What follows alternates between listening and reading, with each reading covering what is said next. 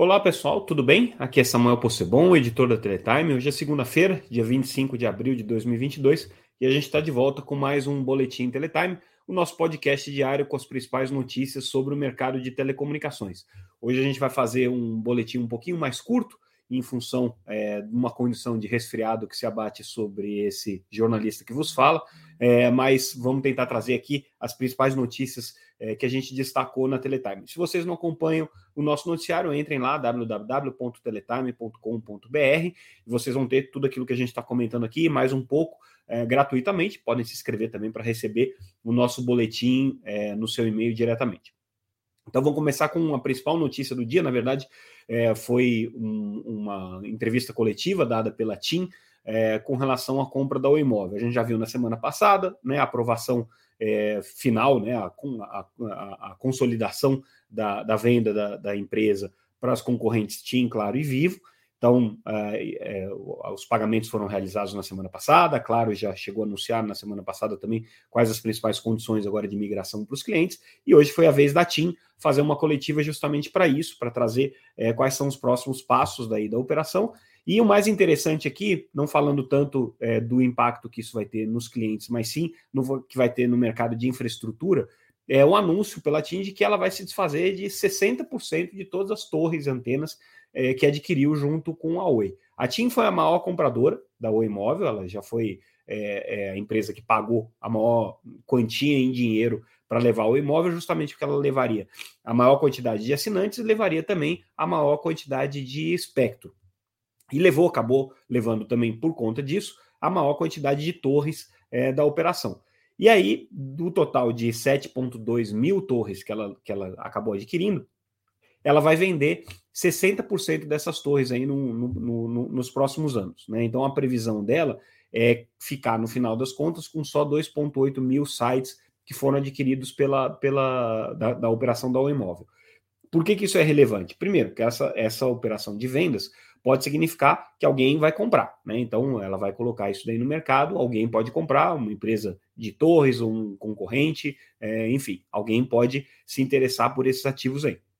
Mas, de qualquer maneira, menos ativos significam menos equipamentos, significa uma infraestrutura menor, significa que, do ponto de vista é, do impacto da operação da compra da imóvel para o mercado de telecomunicações como um todo, é, como já se esperava, vai haver é, uma redução grande aí de opções de venda. Então, as empresas que vendem equipamentos, tecnologias e que atendiam ao imóvel vão perder, obviamente, é, esses contratos porque essas é, estações, essas herbes, estão sendo vendidas agora e a TIM vai passar isso daí para frente. Então, existe aí um impacto econômico é, que já era esperado, né, mas agora fica mais claro o dimensionamento do, do, do, dessa mudança.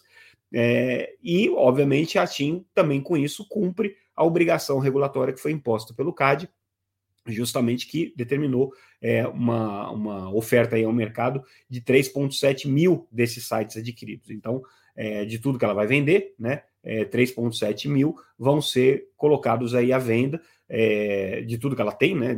3,5 mil vão ser colocados à venda, e aí ela espera com isso, é, é, claro que ter alguma receita, né? Mas é, ter um custo, principalmente um custo de ganhos operacionais. E aí a gente entra na segunda notícia relacionada a isso, que é o quanto que a TIM está esperando de sinergias da compra da imóvel. Né, se ela, de um lado, está é, fazendo o, o, processo de venda de 60% das estações compradas na Oi, ela vai também ter aí um ganho de sinergias estimado em 16 bilhões de reais. É, isso é longuíssimo prazo, tá? Então a gente não está prevendo, quer dizer, a, a TIM não está prevendo é, capturar esse, esse, esse valor todo é, no curto prazo. Isso daqui é uma coisa que deve acontecer aí até 2030, né? Então tem um tempo para esse investimento é, amadurecer. É, uma parte vai ser, inclusive, é, capturada depois de 2030, então mais ou menos metade até 2030, 45% até 2030, e depois o restante a partir de 2030.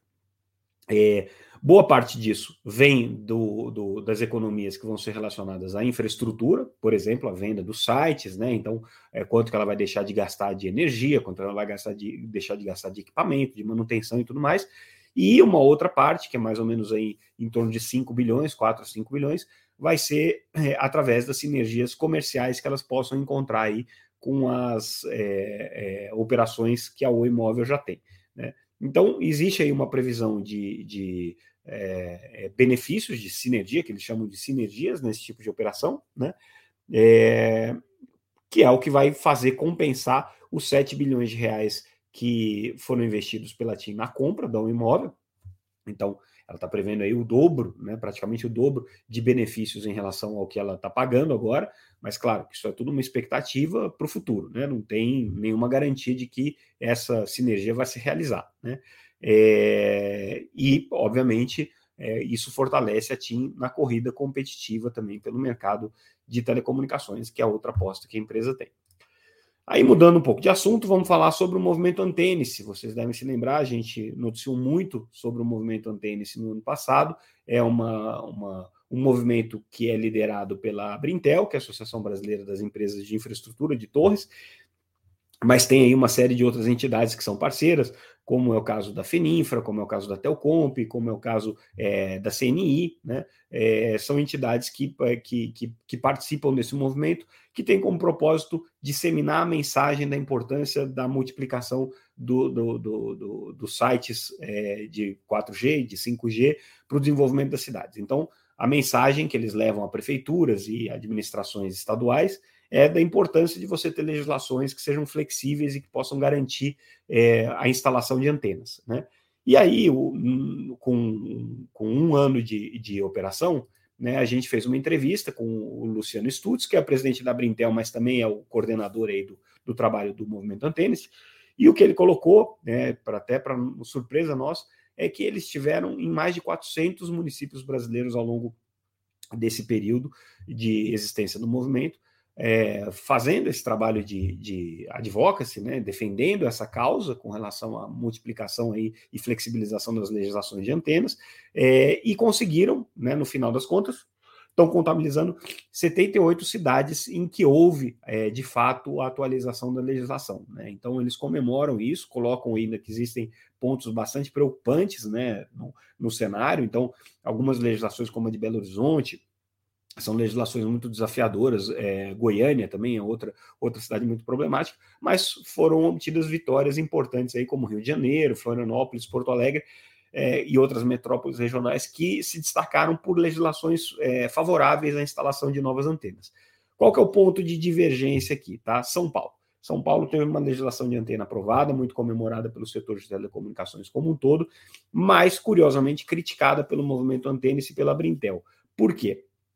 Porque a legislação de São Paulo prevê a instalação dos postes multisserviços, que na verdade são torres de até 25 metros, em que você pode ter ali é, não só um serviço de é, iluminação pública, por exemplo, mas também é uma infraestrutura que pode servir para a instalação de uma, de uma pequena herb de 5G ou de 4G. É, e essas, esses postes multisserviços ficaram isentos de licenciamento, ou seja, no caso de São Paulo, a operadora pode simplesmente colocar esse equipamento é, na rua, sem ter que pedir autorização especial para a prefeitura para isso. E a Brintel, que é uma das associações que compõe o movimento Tênis, entende que isso daí é prejudicial para o mercado, porque você pode ter é, um desordenamento da ocupação urbana. Né? O que está por trás disso, óbvio, é uma disputa entre as empresas de torre e as empresas é, operadoras de telecomunicações, porque as empresas de torre entendem que se as operadoras de telecomunicações começam a colocar esses postes de 25 metros e transformá-los em antenas, né, de certa maneira, elas estão perdendo é, mercado também. Por outro lado, as operadoras de telecomunicações entendem que se é, a exclusividade na instalação de torres e antenas ficar restrita é, às empresas torreiras, ou pelo menos é, é, ficar centralizado nas empresas torreiras, elas ficam com menor poder de mercado para negociar preços aí. Então, existe uma disputa comercial que se refletiu aqui no movimento Antênese, razão pela qual, inclusive, existe essa crítica ao texto aprovado em São Paulo, mas, de uma maneira geral, o saldo é positivo. Quer dizer, se você for olhar o que aconteceu, o Brasil caminhou nos últimos dois anos, é, caminhou de maneira bastante significativa na evolução das legislações é, municipais e estaduais com relação à instalação de antenas. Parte disso se deve, sim, ao esforço do movimento Antênis. Outras entidades também atuaram, como a Conexis, que era ligada ao movimento Antênis, se desligou no começo desse ano, é, mas, de qualquer maneira, assim, é, existe um entendimento geral de todo o setor de telecomunicações, com as divergências aí à parte, de que mais legislações, legislações flexíveis e mais modernas são necessárias para o desenvolvimento do 5G né, no Brasil, para o desenvolvimento do 5G é, a partir de agora com a instalação das novas operações. Então, essa fica aí o registro dessa, desse um ano do movimento Antenes e, obviamente, é, o, o, reconhecimento aí do trabalho que foi feito nessa entrevista com o Luciano Estudos. Aí a gente muda de assunto, vamos falar do Conselho Gestor do FUSH. Hoje saíram os nomes que vão compor o Conselho Gestor pelo Ministério das Comunicações. É, quem vai presidir o conselho é a atual secretária executiva do Ministério das Comunicações, Estela Dantas, ela que vai ser a responsável por isso. Tem também ali, atuando dentro do conselho, a secretária de Telecomunicações, a Natália Lobo. É, enfim, agora o Ministério das Comunicações já composto. Falta a gente saber quem vão ser os componentes, os integrantes aí do, do comitê gestor, do conselho gestor do FUSH, é, a partir é, da, dos nomes indicados pela sociedade civil, pelas associações empresariais.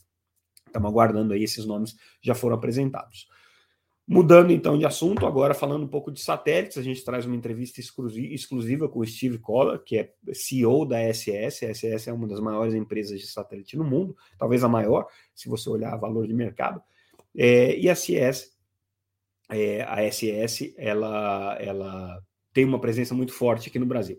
Essa entrevista com o Steve Collor foi feita é, um mês atrás, quando a gente acompanhou o evento Satellite, mas tudo que ele declarou está super atualizado.